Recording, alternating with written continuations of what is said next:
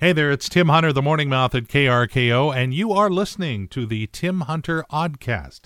And just that fact alone could be used against you by your family at some point. Anyway, uh, what we've done is taken some of the fun from the previous week, put it all together for you, so well, we just want to make sure you don't miss out on any of the fun. And, of course, Everett's greatest hits, right here on KRKO. Oh, yeah, Friday. The word just has an impact on you. It's KRKO. Good morning. My name is Tim Hunter, hanging out with you, getting you geared up for a weekend, a Seahawks Sunday, about the biggest one we've had in a long time, going to Lambeau Field in Green Bay. Gotta beat the Packers. I did the math, and 30 years ago, when I was at another radio station, every week this guy named Julio would drop off a song called How About Them Hawks. It would be on a cassette that takes you back there. It'd be taped to our front door, and every Friday morning before a Seahawks game, we'd pop it into the machine and give it a listen. Uh, times have changed, so this morning I found a thumb drive taped to the front door here at KRKO, and so get ready because here he comes once again. 30 years removed, he's back Julio is back on KRKO.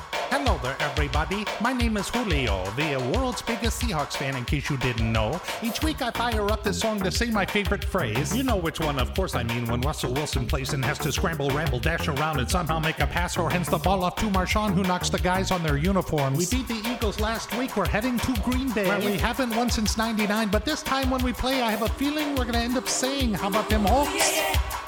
I really love to say that phrase. How about them Hawks? Yeah, yeah. I love to say, how about them Hawks? Yeah, yeah. I'm telling you, how about them Hawks?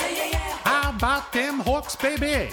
Oh, yeah, I can't wait for our defense to get a hold of Aaron Rodgers. Hey, Aaron, do you have a fear of Clowneys? Oh, if you'd prefer the right stuff, I'll talk to KJ. Oh, I love sax. Uh, you know when I said sax, I wasn't talking about the musical kind, right? Okay, just wanted to make sure we're all on the same page here. We are, aren't we? Just making sure. I'm telling you. And so, do you think this Sunday we're going to turn those Packers into slackers? Yeah, we really got it. Oh, wouldn't that be wonderful? And then maybe on the next State Farm commercial, Aaron Rodgers' agent can get them all to say, How about them Hawks? Go ahead and see if they'll do it. Is that why we're here? Well, that's why I brought you here. Huh? No, don't think so. No. Ah. Well played, State Farm. All right. Well, I'll do it. How about them Hawks? How about them Hawks, baby? Yeah, it's How come to this. Had to bring out the big guns. Big game this weekend uh, Blue Friday Go Hawks. And thank you, Julio, for making your triumphant return right here on KRKO. Everett's greatest hits going along great with a Friday morning. Good morning. It's Tim Hunter on KRKO. Uh, really excited because uh, there's so much going on with the British royal family, and it's fun to have things happening across the water that we can kind of observe and really have no attachment to. I've got a really good friend, Linda Botts. Uh, she's a Brit, and uh, I'm going to give her a call and see if we can tap into her insight on what the heck is going on with the royal family. Good morning, Mr. Hunter. How are you? Good. Pip, pip, cheerio, and all that stuff. Yeah, pip pip cheerio. I think that's what Harry just said to the Queen. Pip pip cheerio, didn't he? Yes, I am just dying to talk with you about this whole thing. There is so much going on with the royal family. This is Linda Bott. She is our official correspondent to the royal family. And Linda, What's the deal with Harry and Meghan? Gosh, I wish I could tell you. I wish I could have a conversation with them and try and find out what their what their thought process is. I was thinking about it driving in this morning because I knew I was going to be talking to you about this. And my first thought when I heard about it yesterday was, what are they thinking? Because it's a little bit more than just saying, bye, we're going to not be a senior member of the royal family. Because how are they going to make a living? Where's the money going to come from? Where are they going to live? And then there's also all the police protection that goes with Harry being a member of the royal family. Mm-hmm. And we know what happened to Diana when she decided not to have royal family protection anymore. Oh. Don't you, in some respects, forget the fact that there's royal in front of their name and just think of them as a family. As a grandmother, what must she feel like to know that her grandson has decided to separate himself from the family? Well, it almost as if they're saying we need to get away because they're not good or we don't want to have anything to do with it. That's right, but yet still saying we support Her Majesty the Queen. Hmm. Somebody said to me yesterday, and I hadn't heard this, so I'm a bad royal correspondent, but, but they had heard that William had told Harry not to marry Meghan. Have you heard that one? I have heard that before. I read that Charles and William are, quote, incandescent with rage. I, I'm trying to put myself in their shoes as well. I think rage would be something I would be feeling. I think this is unprecedented in the royal family. I think it could cause issues that are far more reaching than just them saying that they want to distance themselves. I, I don't think that they're thinking of the whole route that this, you know, constitutionally, what this is going to do. Um, we've never had this before. And you know what really worries me? What happens if this marriage doesn't work? Right. Then is he going to come running back saying, I'd like to be a royal again? Or Right, right. They've I, also given it a name. They call it Megxit. makes it. I know, I heard that. It does feel as if Meghan is the cause of many of these problems, one way or the other. You know what's weird is uh, Madame Tussauds Wax Museum has already removed Harry and Meghan from the royal family. Wow. Yeah. Well, Linda, thank you very much for your insight. and Um, if you hear anything, please don't hesitate to give us a holler. I will. Thank you. Okay, take care, Tim. Bye. All right, our official royal family uh, correspondent, Linda Botts on KRKO. Thank you, Linda. Good morning. So many things to feel good about. It's Friday. We got Everett's greatest hits for you all morning long here on KRKO. We'll keep them coming all day long if you take us along to work. And also, another thing to feel good about you are not a member of the royal family. We were talking with uh, my buddy Linda Botts, our official royal family correspondent, uh, last hour about Harry and Meghan. Uh, I wanted to talk to you, Linda, about Princess Diana's niece. She's 29, and over the holidays, she got engaged to a guy who is 60. Yes, I know. What the heck's going on? Well, maybe she wants maybe she wants stability. Maybe she wants a fortune and maybe not being married too long. I Could be all of those things. it could be all of those things. Well, her father, I mean Diana's brother, Charles uh, Spencer, Earl Spencer. I mean, he, he gave a great speech at her funeral, but since then, well, he's been married three times. Oh, wow. left the UK and moved to South Africa after Diana uh, died. So, I mean, that's a family that's had lots and lots of issues. I mean, after, after all, his father was divorced from their mother, who then went to South America and married a polo player, and then married someone whose mother was Barbara Cartland, who wrote romance novels. So, I mean, the Spencer family aren't without their peculiarities as well. You're going to have to go a little slower. I'm making a chart.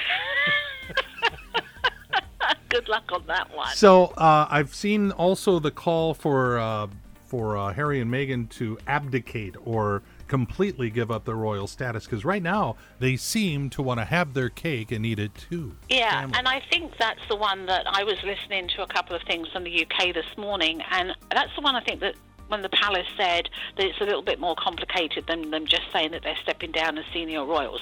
Think about this: his his money comes out of the royal purse, which is part of the money given to the Queen to run the family every year out of taxpayer money, basically. Mm-hmm. Some money does come from his father from the Duchy of Cornwall. He is His Royal Highness Prince Harry. Um, so does he give up his HRH? Um, If he does, then he totally comes out of the line of succession. They could take away the title Duchess from her. They live currently in two places, both of which are paid for by the Crown. One is an apartment in Kensington Palace, and then the other one is the house that the Queen just paid to refurbish as a wedding present for them on the grounds of Windsor Castle. There's part of me that wants to say, suck it up, Buttercup. you married into the royal family. You must pay attention to what happens when you marry into the royal family. And is it that bad of a life? The question I keep hearing is you can resign from your family. How do you do that? How do you do that? How do you resign from your family? Where are the forms? Isn't that why there's that old adage, pick your friends wisely because your family you're stuck with? Very good. Well, Linda, thank you very much for your insight. and uh, if you hear anything, please don't hesitate to give us a holler. I will. Hey, it's a little bit more fun and light-hearted than the, the rest of what's going on in the world. Thank you. okay, take care, Tim. Bye. Linda Botts, our official royal family correspondent here on KRKO. Hope you're having a good Friday. Of course, if you were, then Easter would be Sunday. And no, that's a Seahawks game. Okay, try that again. Good morning. It's KRKO. Tim Hunter hanging out with you, playing Everett's greatest hits.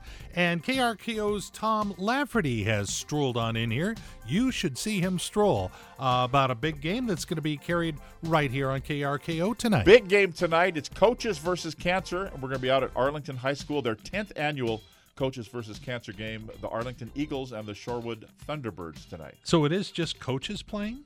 No, no, no, no, no, no. Oh. it's based on the Jimmy V found.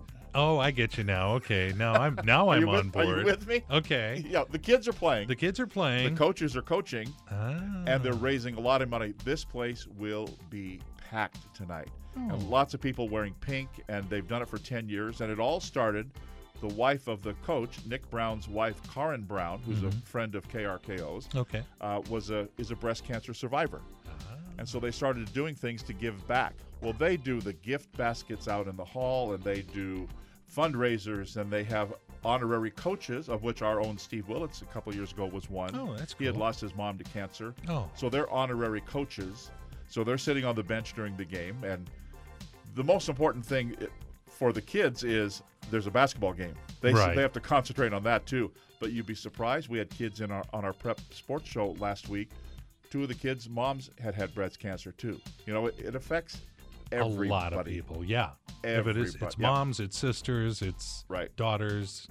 Wow. Yeah. So they have people come out and speak beforehand, and then the the basketball game going on and fundraisers, and it's just a lot of fun. Uh, very good cause, packed to the gills out at Arlington High School. So the Arlington Eagles, the Shorewood Thunderbirds, seven o'clock pregame show. We'll have special interviews during the game as well. And it's a special Friday night high school basketball game because the Silvertips don't play tonight. So it's not Friday night under the lights, although they are technically under the lights. I hope the lights will be on. Okay, that, that'll make it easier to see. it gets really dark in the gym without the lights on. Oh, there you go, being all logical. Thank you, Tom. Tim Hunter, like having a wacky friend in the car without actually having to be seen with him. Mornings on KRKO.